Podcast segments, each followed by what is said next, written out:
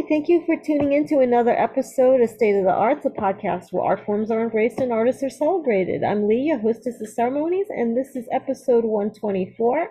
My guest this week is harpist and multimedia artist Amanda Peckler. Thank you so much for joining me, Amanda. Yeah, absolutely. I'm, yeah, just delighted to be here. This is such a thrill to have you on my podcast. So, how did your fascinating journey begin?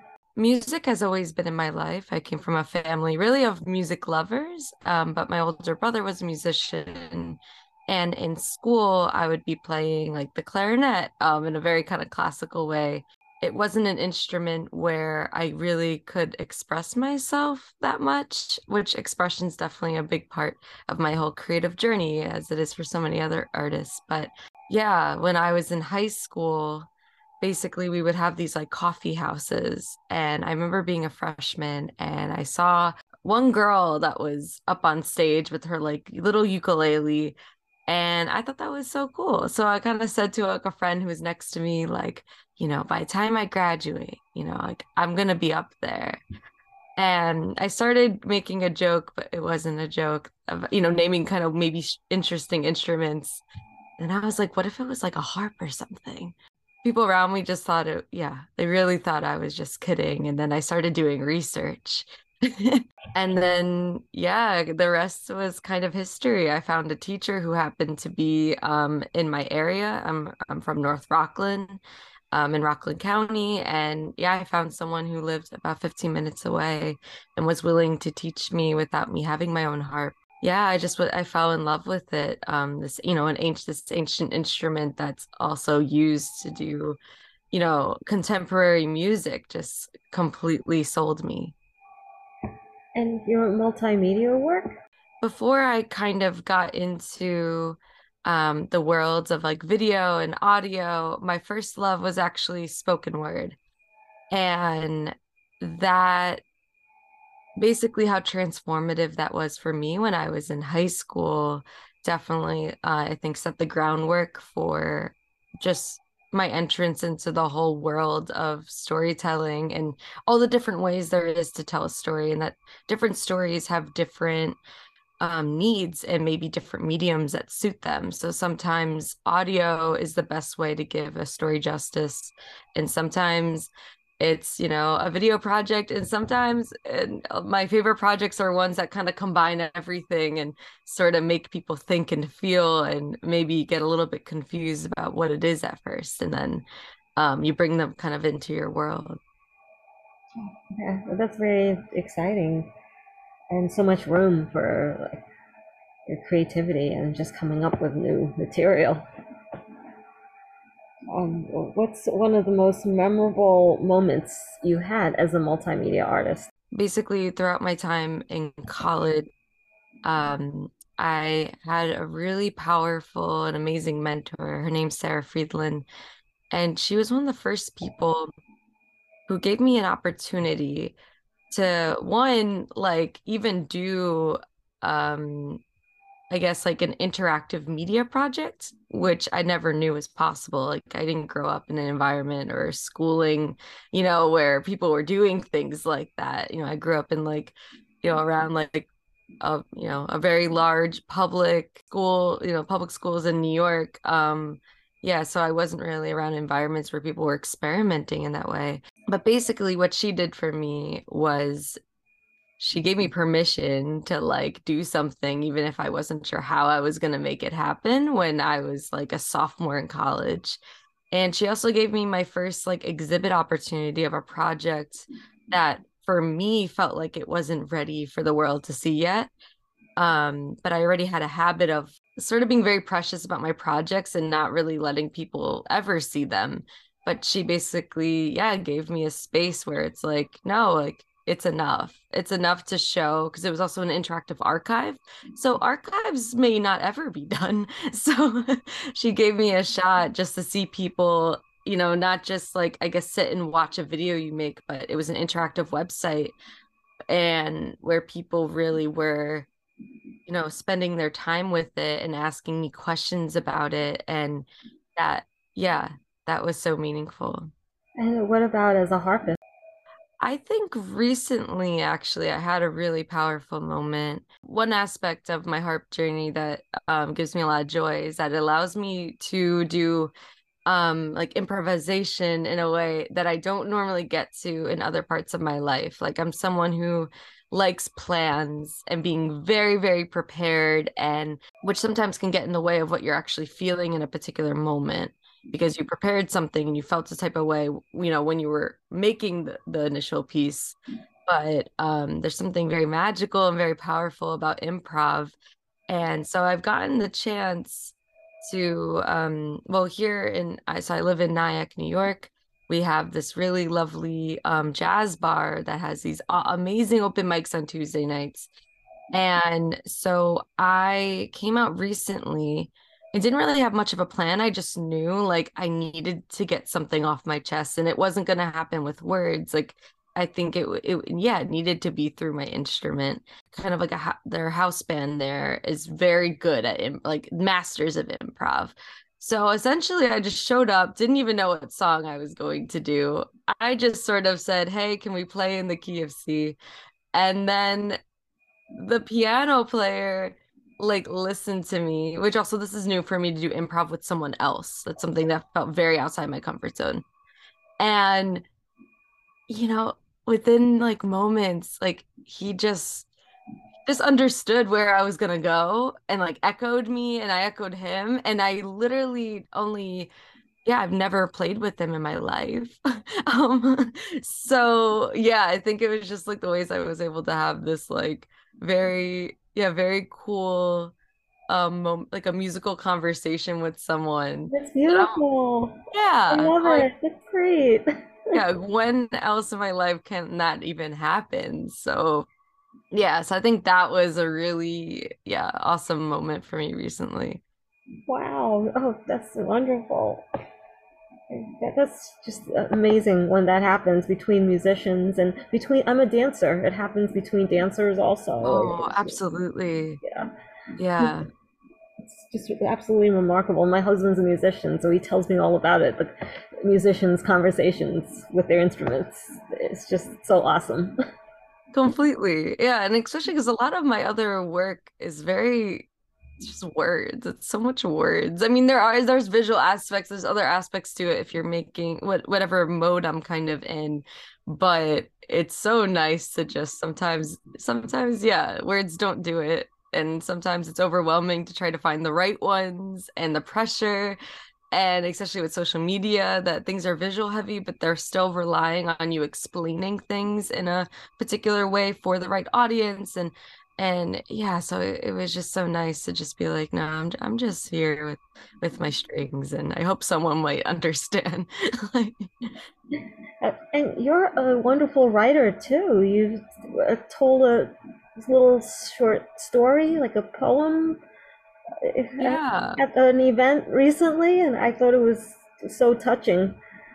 No i so i so appreciate that. Yeah. So you write a lot? Or is it something you do regularly? Yeah i mean it's fun i have a funny relationship with it. I guess over the years it's i've always like journaled like for very you know just for myself for my own sense of how to ground myself or make sense of the world we're in and all these big and small feelings that could be felt you know as a human doing the human thing.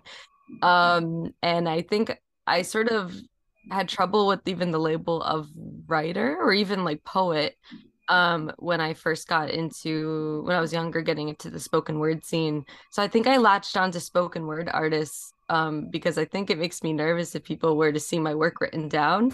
Um yeah, grammar's hard, but but if, but if no one can see what you're writing down, then that's not an issue. So yeah, so I think it's something that's always been um in my life in some way sort of like a you know a friend but i think also what i love about when i would be in the editing process of like my documentary work was i guess it is definitely a different type like the same through line that helps me understand writing or getting an idea out using words um yeah editing was like another tool for that as well um, to kind of make these sentences sort of come together or also the world of podcasting um, yeah so different ways of expressing something without like maybe literally writing it down Mm-hmm. Yeah, it's so true. And sometimes it just hits you, uncomfortable moment, and you have to get it down. I've had it happen when I'm on the train, and I'll just open my notes app on my phone and have to write that way. oh yeah. Oh my God, my notes app. Yeah, because I definitely rely on that, and it's so funny because I used to run like um like workshops for young writers where I would yeah, tell them, no, you must write it down because there will be a day where your phone will die and you will lose all of your work or like all those ideas or you know little you know little seedlings for things. More often than not i even know i literally say to i think to myself man i should be like i should be writing this down but what i have access to in that moment is my notes app and or maybe sometimes voice memos too actually um, help me which yep, which is voice, fun yeah, voice memos are good. So they're easy. yeah, I love that I've been given a space to easily talk to myself. That's great. So, um, so uh, how and where did you find people for your productions that involved guests, uh, such as Neshama's The Jewish Soul and the Pass the Mic series? Both of those had different intentions. Um, so they kind of had different approaches, but for ne- Neshama, the Jewish Soul, um, which is an interactive diary and living, breathing archive that explores yeah Jewish womanhood in the United States. That one, yeah, was just kind of me doing a lot of the wearing all the different hats and also but very much anyone who was in the project was a part was very much a participant and help it was really important to me that you know these are people who are open to doing this like deep dive and mm-hmm. unpacking of their own identity which is not a light-hearted, you know, like it could be fun, but it is asking for a level of like almost emotional labor I'm asking of people. So, but essentially where that was coming from was like within myself, I felt pretty alone in my experience as a Jewish woman, having trouble finding or just feeling like that I could be part of a community. So I think, uh, in retrospect, I think it was a sneaky way of me trying to make more Jewish friends. but instead of, you know, some people might just invite, you know, another Jew to a Shabbat dinner, or you know, there's. I was like, come be part of my project. So it's people that I really admired, or it could have been. It was a mix of, you know, I started very close to home, like my mom and my sister which were definitely very prominent Jewish women in my life that taught me what, what that means um, and what that even looks like. And then essentially it was, yeah, people I didn't know um, very well, but I, adm- I admired them on my college campus. And, and it ended up being my mentor. I actually ended up interviewing her. She was the mentor for that particular project. That was the one I got to put in an exhibit. So that's kind of where that one came from. And then for Pass the Mic, I mean, that one was very much a project that was born in my mind, but very shortly after was shared and brought to life with three other people. Um, and it very much was like a collective of like, uh, you know, yeah, we were like a 10 person team. So, and any decision we made, you know, we really had, we had um, our community norms, which were super important to us, dealing with, you know, just surrounding social justice and how to honor the humanity of anyone that entered our space, because it was a live radio show, which we also would record and, and, and share on SoundCloud. So it had all these different arms and, and sort of forms it, it took.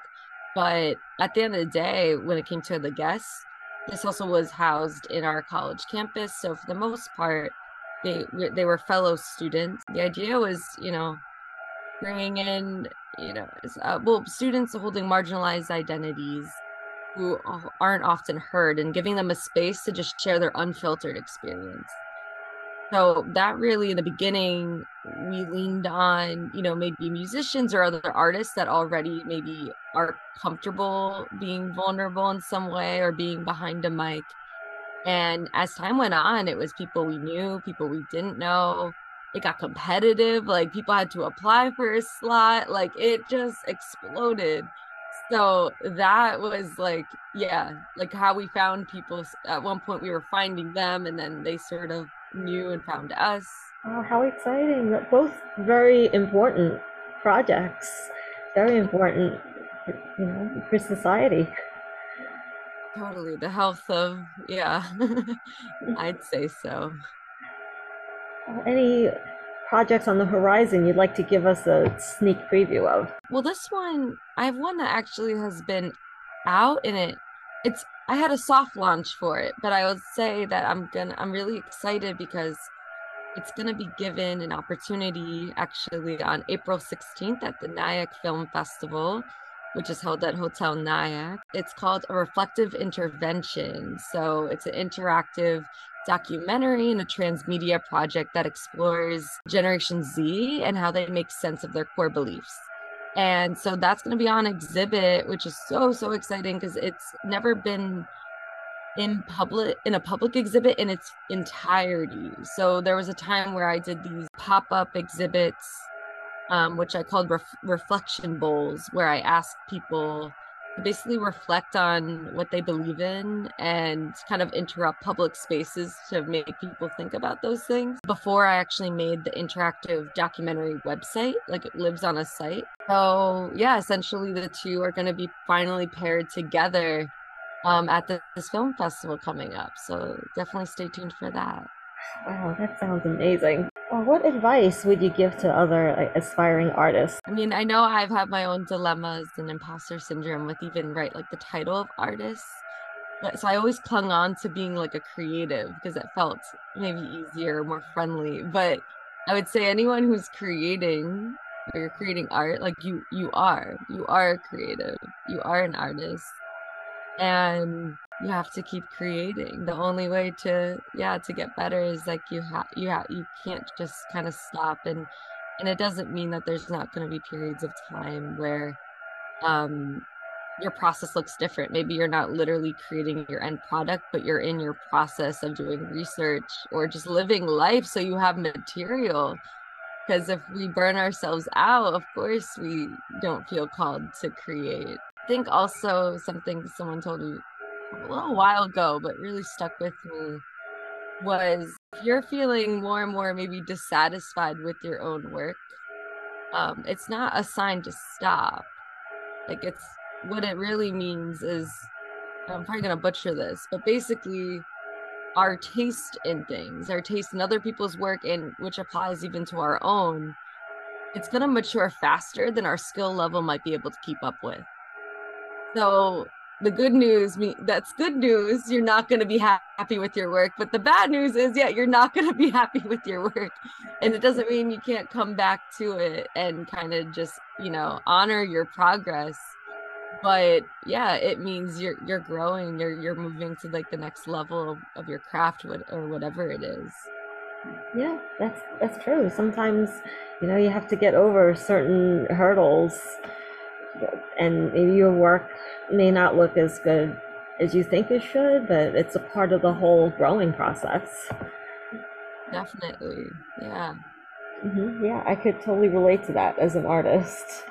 Oh yeah, I mean the first draft, or I mean depending what it, whatever it is between dance and I know you do storytelling work and writing. Like, eh, there's a reason why there's a first draft of, of most things. Definitely. How do you balance your music with your productions? I think it looks different depending on, of course, what yeah, what, what my life is filled with. Uh, this question makes me think a lot about I think when I was in school because it was one of the first times that I was balancing. Well, I realized it was so nice to have my harp in. I had, I had this little harp room that I was able to keep my harp in it, and that's which was awesome. But whenever I would go there, it was a really nice place for me to just be physical and in my body when and when otherwise I was spending endless hours like in the library, like editing away, like doing my video audio editing and just not being in touch with my body or where I'm at at all. Like I would go hours before I realized like a friend would have to come to me and be like, have you drank any water? Like, have you eaten? like it's just yeah. So I think music allows me to be back in touch with like Amanda, the human with a body kind of thing. Um, but also lately, I think it's something that I make sure I make time for because I think my storytelling work, or definitely when there's big productions, whether I'm working for other people or it's my own projects, it can be very all consuming and I'm can be very bad at you know i've been trying um to like set timers for myself to be you know when it's done for the day you're done. But yeah music allows me to sort of have like a home base i can return to um that doesn't have the same kind of pressure and yeah.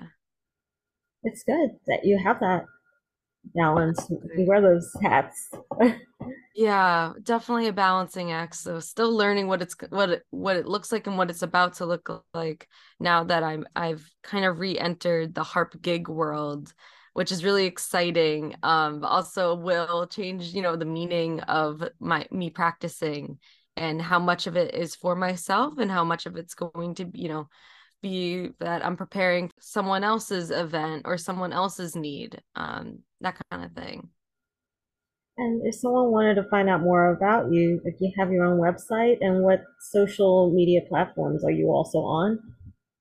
Absolutely. So definitely can explore my work and get in touch with me through Amanda Peckler, P E C K L E R dot com.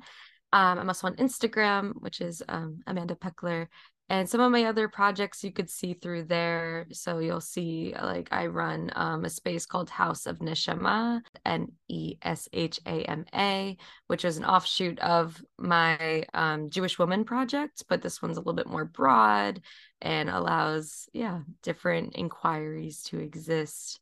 And yeah you could stay tuned with harp things all the things really through my instagram as well how long did it take your website to be put together? I think it's very detailed and it's it's quite spectacular i think. Oh thank you so much. That's i really appreciate that because i think sometimes when you make a website unless you intentionally get feedback from people it just kind of lives in the ether and you don't know who sees it or who does you know? It's been uh it's had iterations over the years um so i guess yeah more recently I, I don't know. I think it's taken a while though to definitely because it's also ha- had to be updated and it's grown as I do. So there was a point where I didn't really have a harp section because I wasn't I was kind of hiding it from people. I was like they don't need to know about this. They don't need to know that this exists. And then more recently I'm like wait, like we have been I like my me and my harp like that's like one of the longest relationships I've ever been in you know like we've been together for yeah over 10 years. I'm like no like that needs a place eh, right next to everything else i'm doing. So yeah. Oh that's wonderful. Yeah, i love hearing you. that. Do you do photography as well? I thought i saw you with a camera. Um, absolutely. Yeah yeah. So a lot of the projects I've done, I've shot myself. So I've done, I've been behind the camera in that way, but also I've done photo work for Pass the Mic when during our live shows. That was one of my hats for different live bands and performances, which is always exciting. Um, yeah, when I get to document other like other creatives in their in their in their zone. Yes, it is. Feel that way about my podcast too. I consider myself a hype woman for other artists. Oh, I love that. As a professional hype woman, I think this is a beautiful space that you've created here. It's always nice, yeah, when fellow creatives, you could be in community with each other and uplift each other. It's super important. Yes, definitely. Do you have a dream project? Like, say you could do anything you wanted, like it was the sky's the limit. Oh man, it's so sad because I feel like, you know, so many dreams have got, you know, with the pandemic or in general being a young artist, so many dreams were crushed. So I'm just like, let's keep, let's have manageable dreams. But that's not how dreams work, right? Yeah. There's a couple, but I think one, I think to be like, I really do love um like film scores because they come by that's a space that can combine my film storytelling world with the music one and it's a genre that just very specific like and it's because it's a it's something made for a specific product versus like music that you might just match up to a scene. I like listening to film scores on their own which is like not a taboo way of listening to them but that's that's not the intention of how they were made. Um, but I really love Hans Zimmer and also the shows, like, but specifically his live concerts, because he'll have these like electric, like cello, like this electric cellist player, and then so she, it's almost like a metal concert, but it's film scores, and people come out to it. So I think that would be so cool to be be like a travel, like be on tour as a harpist that's a part of something very grand like that that would be really cool. Like that would be like a dream sort of thing. I love Issa Rae. So I always said if I could ever be on something that was an Issa Rae project. I think I still need to yeah, keep keep the dreams coming. Yeah. Um, but things like that would be exciting. Of course, keep those dreams alive. I think yeah. all of us uh, as artists need to have those mind-blowing sky's the limit dreams. You know? Totally. Yeah. Keep keep them in our vision. And you know, my husband's dream is to do film scores. So one day I see you guys in LA teaming up.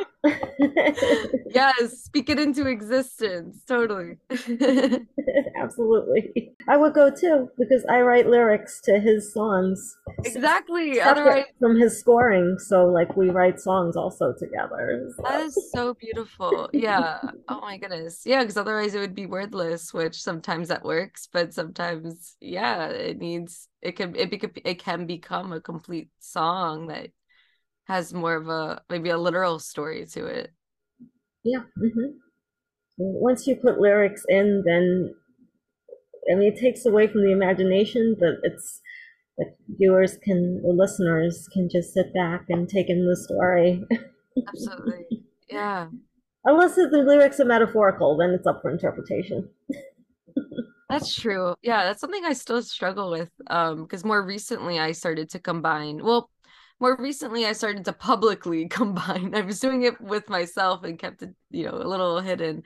But when I combined my harp playing with like spoken word, eventually it would be really cool to get more into like actually composing and like figuring out how songwriting works.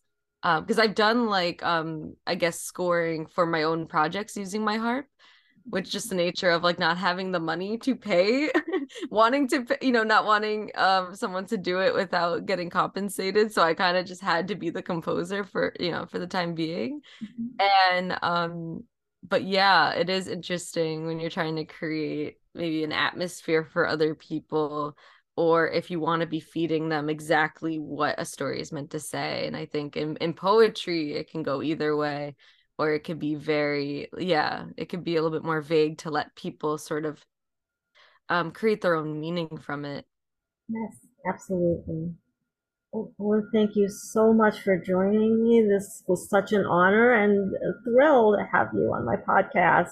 Thank you so much for yeah having me, and um, yeah, it's been wonderful. And thank you everyone for listening to another episode of State of the Arts. I encourage all of you to stay safe, stay positive, and most importantly, stay true to your dreams. Take care, everyone.